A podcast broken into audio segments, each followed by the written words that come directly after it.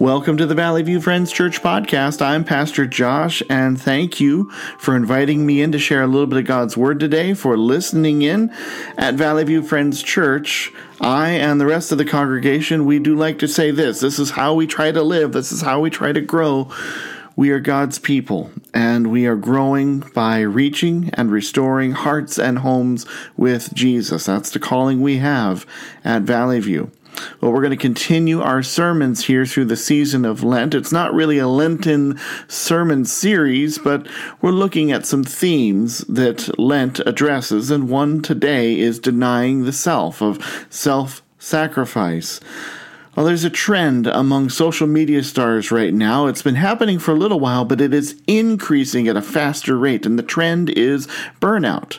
YouTubers, Instagram, and TikTok stars across the globe are quitting their channels. They are finding they just can't keep up with the demands of the collective internet, and I don't blame them. It's not easy to do. It's hard work to keep not only interest only the interest of their fans, but also the interest of search algorithms that drive new viewers to their channels. It's just tough to do, and they're getting worn out and to keep their status, their star status as content creators, they often find themselves under the ever increasing pressure to make a every single new post better than the ones before them. They're finding themselves trapped on a hamster wheel that demands more content that is always more shocking, surprising, and exciting. And notice all those ings shocking, surprising, and exciting. They're all, they're all about quick, elating emotions that feed the internet's need for a never ending dopamine hit and self satisfaction. The end result is a growing group of people that find they cannot meet the demands of the world, they cannot satisfy others, and they cannot satisfy themselves. So they stop, they give up. But that's not the same as surrender or self denial. People have always struggled to find self satisfaction. Now we live in a time when some of us are measuring our worth by the number of views, the number of likes, the number of subscribers we get from a post. It's a lot of fun to watch that number of likes and views rise, but it's not a healthy way to measure your worth. If the approval of others is how you find your worth, you'll become exhausted. We've already alluded to that. Very little is required of us when we follow a post or a feed in social media. It's about as unobtrusive of a, as a human interaction as you can possibly have. Imagine if liking or following someone on social media actually had requirements or expectations. What would you do? If each like you gave required you to change, we might think twice before we clicked on the next post. Well, social media likes are free and they will reward you with just as much worth as that. That's to say, none. Today, we're looking at what Jesus says it means to follow him as a disciple, and it requires self sacrifice, laying down yourself. Unlike social media, following Jesus has a cost. But following Jesus is also the most dramatic change you can bring into your life. While likes and subscribers are limited in defining your worth, you can know your worth when you realize what Jesus has done for you. Jesus loves you so deeply that he came here on earth and he died for you so that you could be set free from the penalty of sin and granted entrance into heaven. But receiving salvation is not like following someone on Twitter or Instagram or YouTube or pick your choice of social media. If you want to be a follower of Jesus, then you are to be his disciple.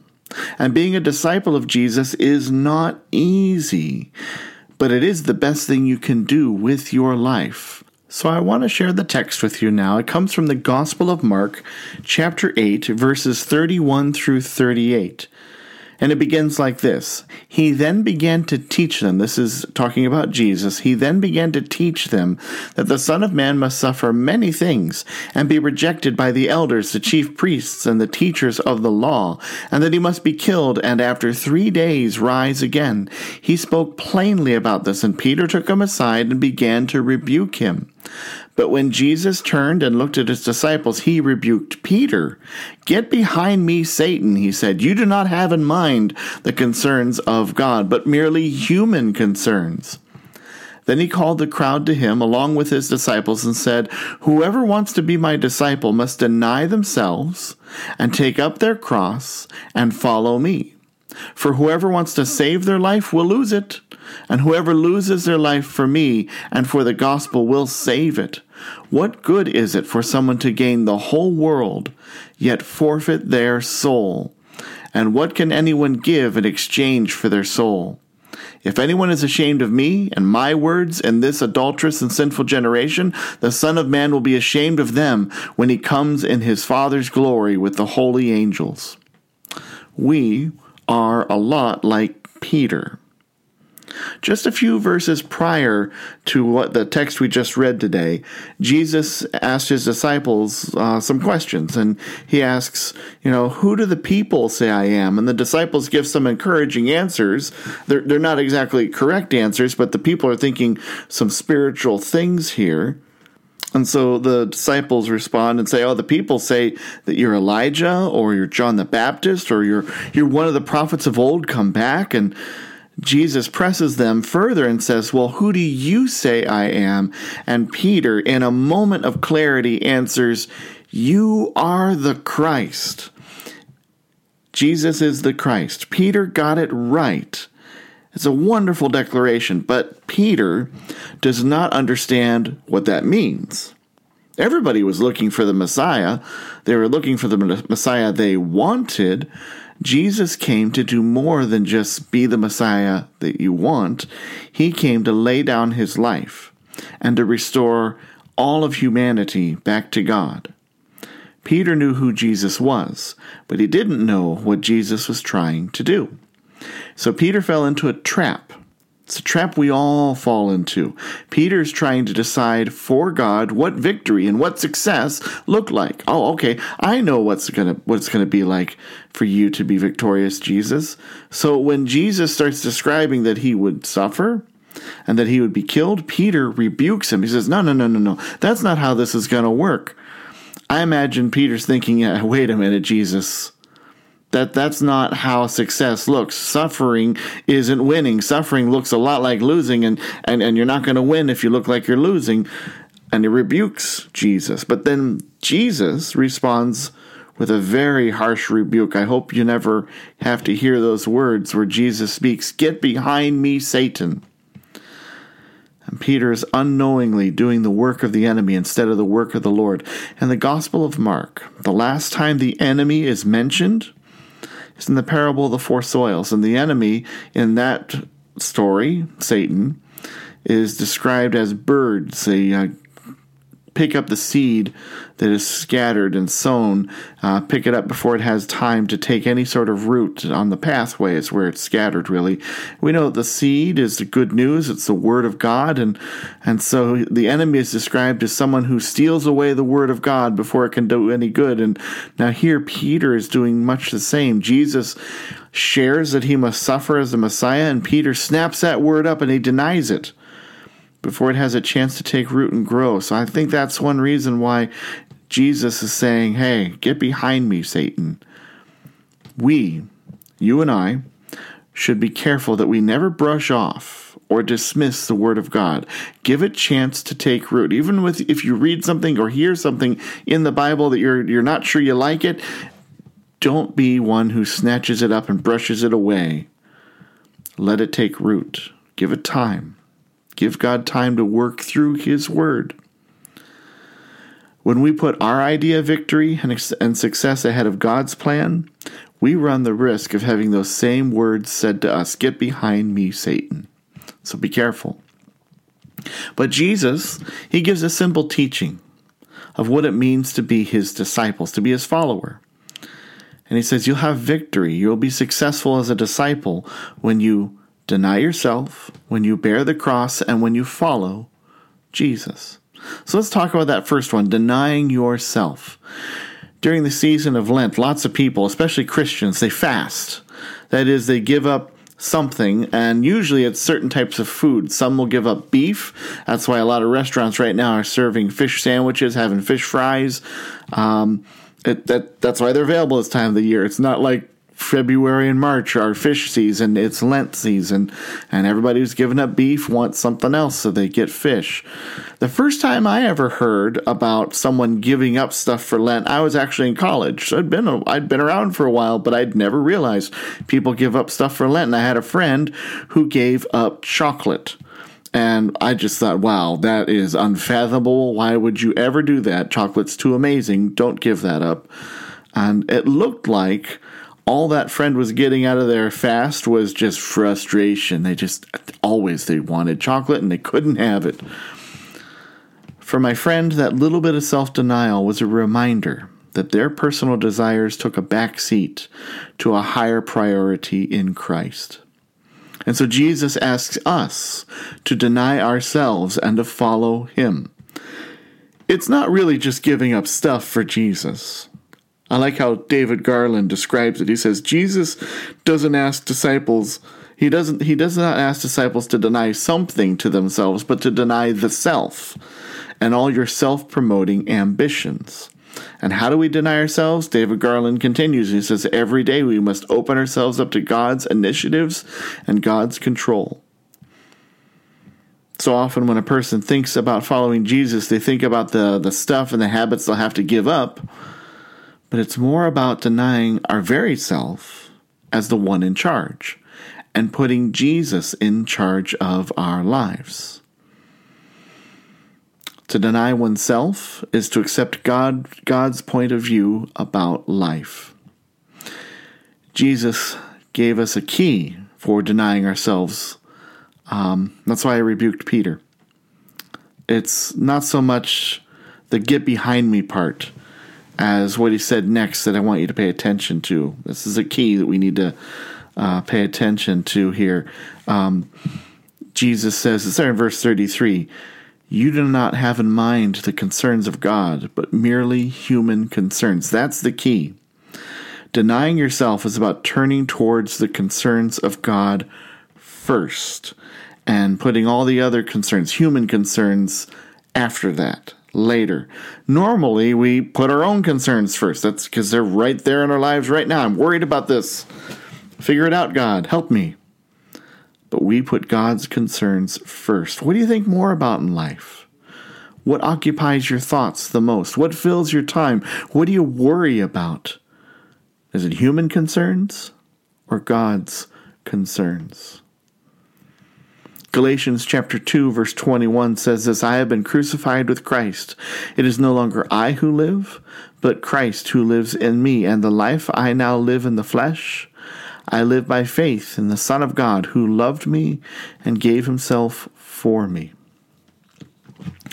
According to a sociologist, uh, Robert Bellah, 81% of the American people also say they agree that an individual should arrive at his own religious belief independent of any church or synagogue. That's, that's putting yourself first. That's what I'm getting at. Thus, the key, he writes, to putting the key to the paradox is the fact that those who claim to be Christians are arriving at faith on their own terms, terms that make no demands on behavior. He writes about a woman named Sheila, and uh, she says this I believe in God and I can't remember the last time I went to church, but my faith has carried me a long way. And then she smiles and says, It's Sheilaism. It's just my own little voice, and I listen to it. I think a lot of us, that's pretty bold, right?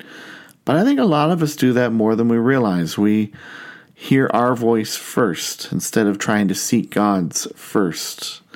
But if we are the ones with the sole ability to decide what is best, then perhaps we have not yet denied ourselves. We've got to deny ourselves.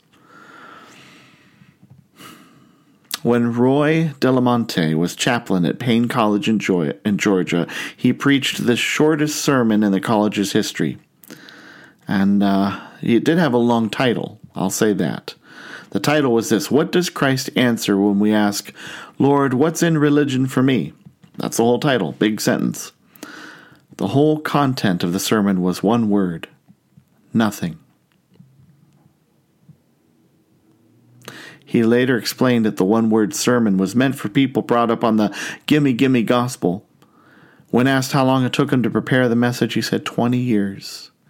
Because why? We often wrestle with our desires first, don't we? In life, we will each day be tempted to listen to the power of the voices of I, me, and mine, and I want my way. I must do what's right for me, and I only want what's mine. I, me, and mine put each one of us at the center of our world. And this may make us feel like we're winning right now, but we're earning eternal emptiness if we put ourselves first. When you describe who you are and what you want to achieve, do you use words like I, me, and mine? Or do you speak in the name and speak the name of Jesus and what he desires over your life? D.L. Moody writes these words God sends no one away empty except those who are full of themselves. We will move forward in victory when we deny ourselves. Let me say this denying yourself, saying no to yourself, is really saying yes to God. Your goal should be that more and more of your life falls beneath that yes to God until one day your life is one continuous yes to the Lord. A second thing that Jesus talks about here so we're to deny ourselves, but then secondly, he says, bear the cross.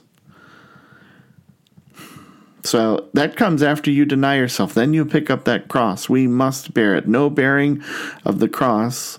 Um, know this Bearing the cross is different from brandishing it, from wearing it. It's not something you put on a. I mean, a lot of people wear a cross on a necklace, right? Uh, or they have a symbol of it on their clothing or something they possess. But bearing the cross is different from wearing the cross. That's not really what the cross means. It's not putting it proudly on display. Jesus bore the cross. He laid down his life on the cross for our redemption. And so then he says, You need to pick up your cross. It's a reference to self sacrifice. It's a reference, taking up the cross means suffering. Bearing the cross is messy business. In the act of crucifixion, the Romans made the condemned carry the cross beam to the site of the crucifixion. Cicero described the crucifixion as a cruel, disgusting penalty, the worst of extreme tortures inflicted on slaves, and something to be dreaded. So when Jesus says, Pick up your cross, he's asking you to join the dreaded. And when people described, and when described like this, many people say, you know, I don't know if that's for me. Even Peter tried to rebuke Jesus. He tried to tell Jesus that that, that sort of death isn't God's plan. But it was, and is, and he asks us to bear the cross. 1 Corinthians 1:23 says this, but we preach Christ crucified, a stumbling block to the Jews and folly to the Gentiles. The cross, it's tough. It's not easy. It is suffering. And Jesus tells us that if we want to be his disciples, we must deny ourselves and bear the cross. Charles Spurgeon says this There are no crown wearers in heaven who are not cross bearers here on earth.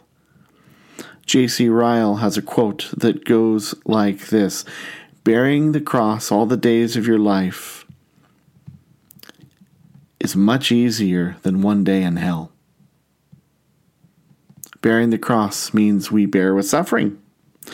It doesn't just mean that we feel aches and pains of life, but we have, or that we have a problem that can't seem to be resolved. Cross bearing is more specific. The cross represents oppression caused by humans who oppose the faith and the wit and the witness of Christians. So bearing the cross is a test of our faith and bearing the cross separates the disciples from the admirers. It moves us from just liking and subscribing and thinking Jesus is great to suffering. for following Jesus. Larry Osborne tells a story about testing.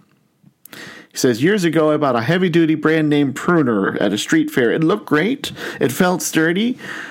The box, advertising on the box, promised superb performance. The salesman told me that uh, never he never had one returned. He says, I thought I got myself a great deal, but the third time I used it, the handle snapped off, and what appeared to be a high quality, heavy duty pruner capable of easily sli- slicing through thick branches was in reality a cleverly disguised knockoff and it broke when it tried to just break branches the size of kindling. It easily cut through the first few branches and had him fooled. But the moment it was tested on a larger branch, the truth came out. It was a counterfeit piece of junk. It's hard to tell if something is counterfeit or the real deal without first putting it to the test.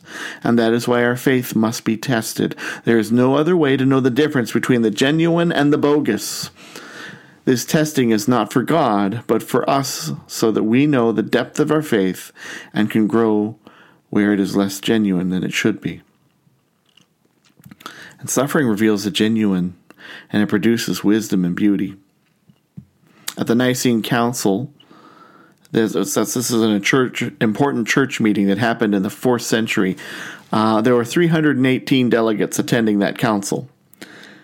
Fewer than 12 get this 318 people there. Fewer than 12 had not lost an eye, or lost a hand, or did not limp on a leg, or, or were lamed by torture for their faith. wow. So, what you're reading is that there were, what, if my math is right, 306 there who had been injured in some way they bore their cross because they simply claimed Jesus. But there's something else that is wonderful about bearing the cross. Bearing the cross guarantees victory. G.K. Chesterton writes these words The cross cannot be defeated, for it is defeat. When we deny ourselves, nobody else can take us away, right? We've already given ourselves away to Christ. So we're called to deny ourselves, to bear the cross, and finally to follow Jesus. That would seem really simple and obvious, but it's a lot harder than most of us realize. Most of us just want to add Jesus to our lives instead of give up our lives and follow Jesus. It's really hard to be a follower. S.I. McMillen writes and tells a story of a young woman who wanted to go to college, but her heart sank when she read the question on the application blank that asked, Are you a leader? Being both honest and conscientious, she wrote, No and returned the application. She expected they, they wanted leaders, they wanted dynamic people to go to college. To her surprise, she received this letter from the college written Dear applicant, a study of the application forms reveals that this year our college will have a 1,452 new leaders. We are accepting you because we feel it's imperative they have at least one follower. No one likes to follow, do they? But we are called to do so. David Garland, again in his commentary on Mark, really good commentary, writes this. He says, One cannot live as a disciple the way many people watch television, sitting in a lounge chair with a remote control in hand, ready to switch channels or shows or just change a program whenever something unpleasant, tedious, or demanding appears on the screen. I think many of us, we switch the channels on our faith. Decide today that you're going to follow Jesus and do what he asks wherever he leads. So Jesus asks us to deny ourselves, to bear the cross, and to follow him. And after all that, he gives us a word that is very difficult to live out. He says, For whoever wants to save their life will lose it, and whoever loses their life for me and for the gospel will save it. What good is it for someone to gain the whole world, yet forfeit their soul? Jesus asks us to gain victory by losing here on earth. He asks us to gain victory in heaven by losing here on earth. we face the temptation to seek worldly security rather than risk our lives for Christ. We live in a world obsessed with winning, and whenever it looks like we're not winning, we feel like, oh, it's a failure. Jesus asks us to lose here so that we can win heaven. There's a little story that goes like this. When Mother Teresa was passing through the crowd, through a crowd in Detroit, a, wo- a woman remarked, Her secret is that she's free to be nothing. Therefore, God can use her for anything. Are you willing to lose this world to gain eternity? It's not easy to do. It is the cost of following Jesus, but it's the type of following that will bring about worth and glory and transformation. I want to close with some words written by Eric Fellman. He wrote them in 1986 in the Moody Monthly, and it was about an opportunity he had to travel to China. It goes like this Eric, Spell, Eric Fellman speaks of meeting a Chinese couple in Hong Kong while traveling to China. He says, A friend took me down a narrow alley to a second floor flat to meet a man recently released from prison in China. I knew I'd be pressed to carry Bibles and literature on my trip, but I was he- and I was hesitant and tried to mask my fear with rationalizations about legalities and other concerns. So a Chinese man in his 60s opened the door. His smile was radiant. His back was bent almost double. He led us to a sparsely furnished room. A Chinese woman about the same age came in to serve tea. She, as she lingered, I couldn't help but notice how they touched lovingly and looked at each other. My staring apparently didn't go unnoticed, and soon they were both giggling. What is it? I asked my friend. Oh, oh, nothing, he said with a smile. They just wanted you to know that it was okay. They're newlyweds. I had learned then that they had been engaged in 1949 when he was a student at the Nanking Seminary. On the day of their wedding rehearsal, Chinese communists seized the seminary. They took the students to a hard labor prison. For the next 30 years, the bride to be was allowed only one visit per year. Each time, following their brief minutes together, the man would be called to the warden's office. You may go home with your bride, he said, if you will renounce Christianity. Year after year, this man replied with just one word No. I was stunned. How had he been able to stand the strain for so long, being denied his family, his marriage, and even his health?